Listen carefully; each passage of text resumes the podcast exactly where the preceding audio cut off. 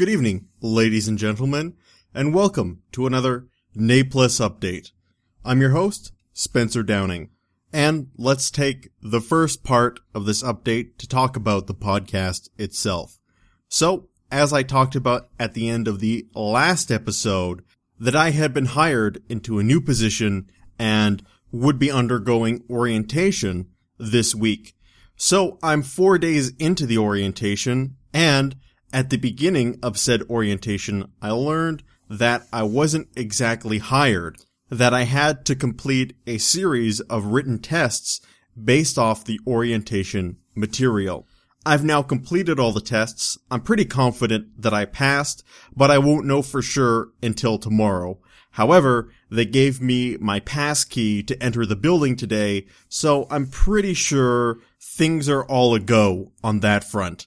I doubt they would give me the pass card and then be like, nope, sorry, give it back to us. But you never know. So I've had absolutely no time to work on the podcast this week as I have been spending all my time at orientation and then all my time after orientation studying for the next test. So unfortunately, I have to inform you that there isn't going to be a podcast this Friday. As well, I want to take this time to officially inform everybody that the podcast will be moving to a bi-weekly format. So every second Friday, there will be an episode of Naples Ultra but we're still going to be following the same sort of episode type. Meaning, next Friday we will have an engagement episode. And I'm pretty excited for the episode coming up next week because it goes down a different avenue than we have been going down with the other engagement episodes. But it still deals with some of what I think is the most interesting subject matter out there. For next week, and our 12th episode of Naples Ultra, we're going to be examining the life and times of the great Austrian psychologist Sigmund Freud. And of course, I want to spend time talking about his theories, but I want to spend more time talking about his impact on history and how he was one of the first people to move psychology out of the realm of philosophy and into its own independent science. So, I hope you'll join us next Friday for the 12th episode of Naples Ultra Freudian Nightmares. But for now, let's talk about some current events. And of course, we've got to talk about the big thing that happened this week, which is Super Tuesday number two. As always, we'll talk about both sides, and let's talk about the Republicans first. Overall, the results were a mixed bag for Republican frontrunner Donald Trump. However, that mixed bag contains more positives than negatives. On the one hand, Donald Trump ended up winning one of those key winner take all states, which are Florida and Ohio. In Florida, Donald Trump destroyed poor Marco Rubio and ultimately ended his campaign. I mean, it was a really bad blowout victory for Donald Trump. He ended up with, I think it was either 46 or 45% of the total vote in a four man race, which is pretty damn good. In Ohio, Trump lost to current governor John Kasich, which as time went on seemed more and more likely. I mean, John Kasich is a sitting governor who is currently very popular in his state. And frankly, I'm surprised he didn't do better than he actually did. But it doesn't matter because whoever wins Ohio wins all the delegates, so John Kasich got all those delegates, which could, in a weird way, actually help Donald Trump because it means John Kasich will continue to stay in the race, which divides that anti-Trump vote going forward. And we have some pretty key winner take all states coming up.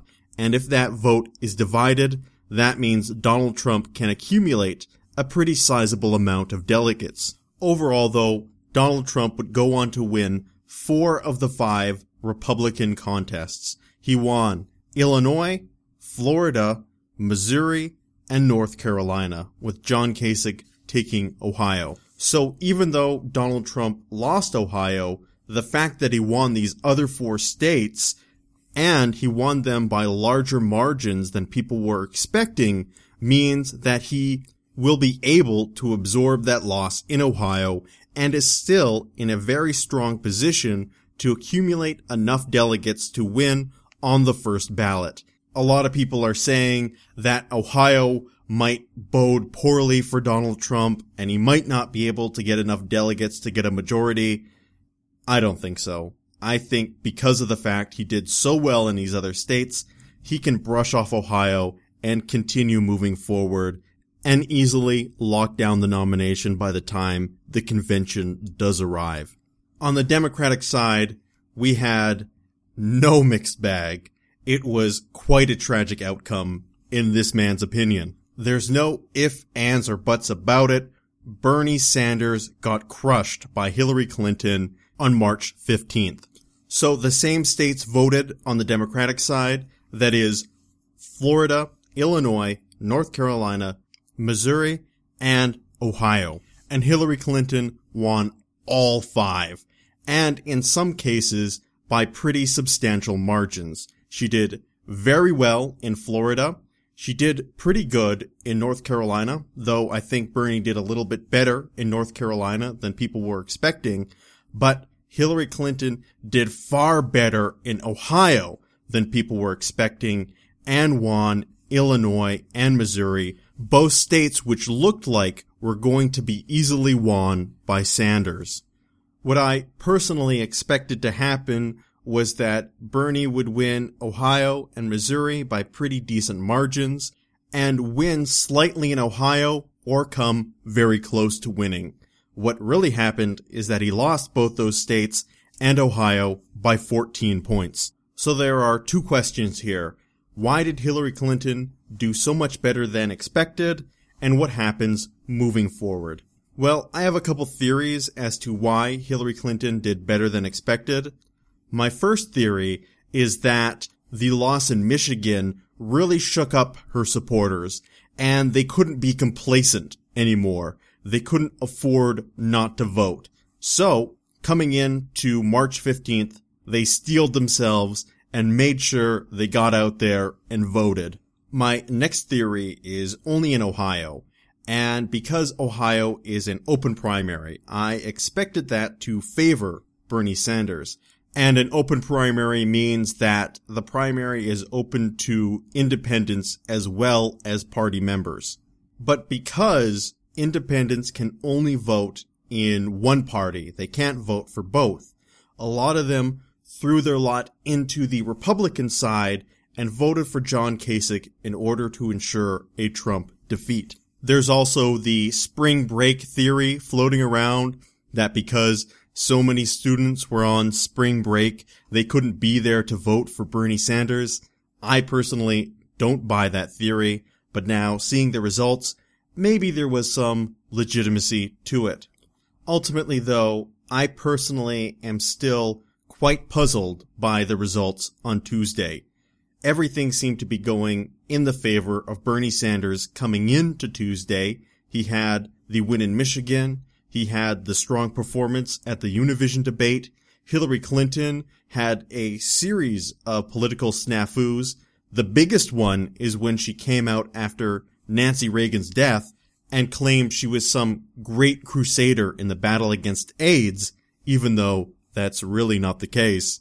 All in all, though, it seemed like Sanders had more going into this March 15th contest than Hillary Clinton did.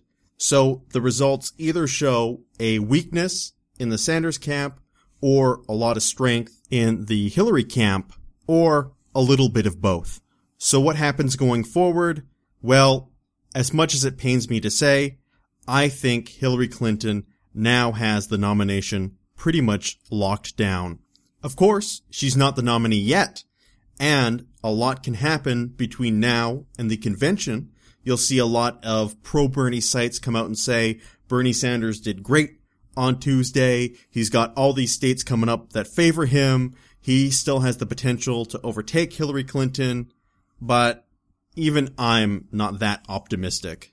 And then, of course, there's the sword of Damocles hanging over Hillary Clinton's head in terms of her email investigation, which could or could not blow up at any time. And even though Bernie Sanders suffered a pretty major setback on Tuesday, he definitely shouldn't give up yet. The map going forward definitely does look good for him, and he has enough money to continue the fight. As well, his message is important. It's important to keep sending the same signals and talking about the same things that Bernie Sanders has been talking about since the start of his campaign. And the issues of income inequality, of corrupt finance campaigns, simply just can't be forgotten. And no one else is going to talk about them besides Bernie Sanders. So for that reason alone, he should definitely continue to try and seek the Democratic nomination. And his supporters shouldn't give up hope. They should continue to get out there and vote for their man because again, it's not over till it's over and anything can happen between now and the convention. I just want to say one last thing though in terms of American politics, and that is a race between Donald Trump and Hillary Clinton would be a very sad race indeed. The two of them would actually be the most hated presidential candidates in the history of American politics. Both of them have extremely low levels of likability and trustworthiness. And while Donald Trump is definitely lower than Hillary Clinton, she's not that far behind. So if this is the race ahead of us, it will be very interesting to see what people are going to do. Are they going to stay home? Are they going to hold their noses and vote along party lines? Or could a potential independent join the fray and gain a large chunk of voters? Who knows? All that I know is that I personally will be watching very closely, and I'm sure a lot of you will as well. And before I end my update for today, because unfortunately I do not have a lot of time, I want to talk about something that has been getting a little bit less media attention. And that is Russian troops have started the process of withdrawing a large portion of, but not all, of their forces from Syria. And I'm just trying to think what exactly this means.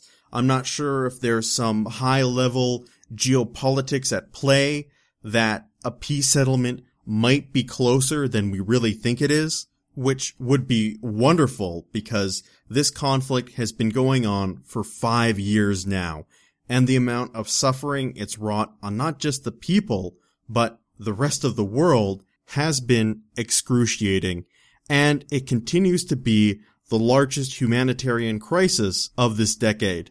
But what I really want to know is what's going to happen to Bashar al-Assad, the current Syrian president and dictator, really. Is he going to stay or is he going to go?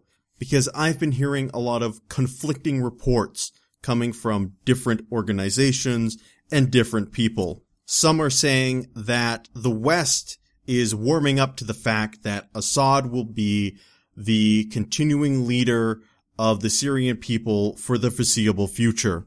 That while Assad is definitely a bad guy, there is simply no one available that would be an improvement over the current regime and actually bring a stronger humanitarian focus into the Syrian government. You have ISIS on one hand, who you definitely can't give control of the country over to, and on the other hand, you have the Syrian rebels, and a eclectic group of groups that have banded together in a coalition to take down Assad.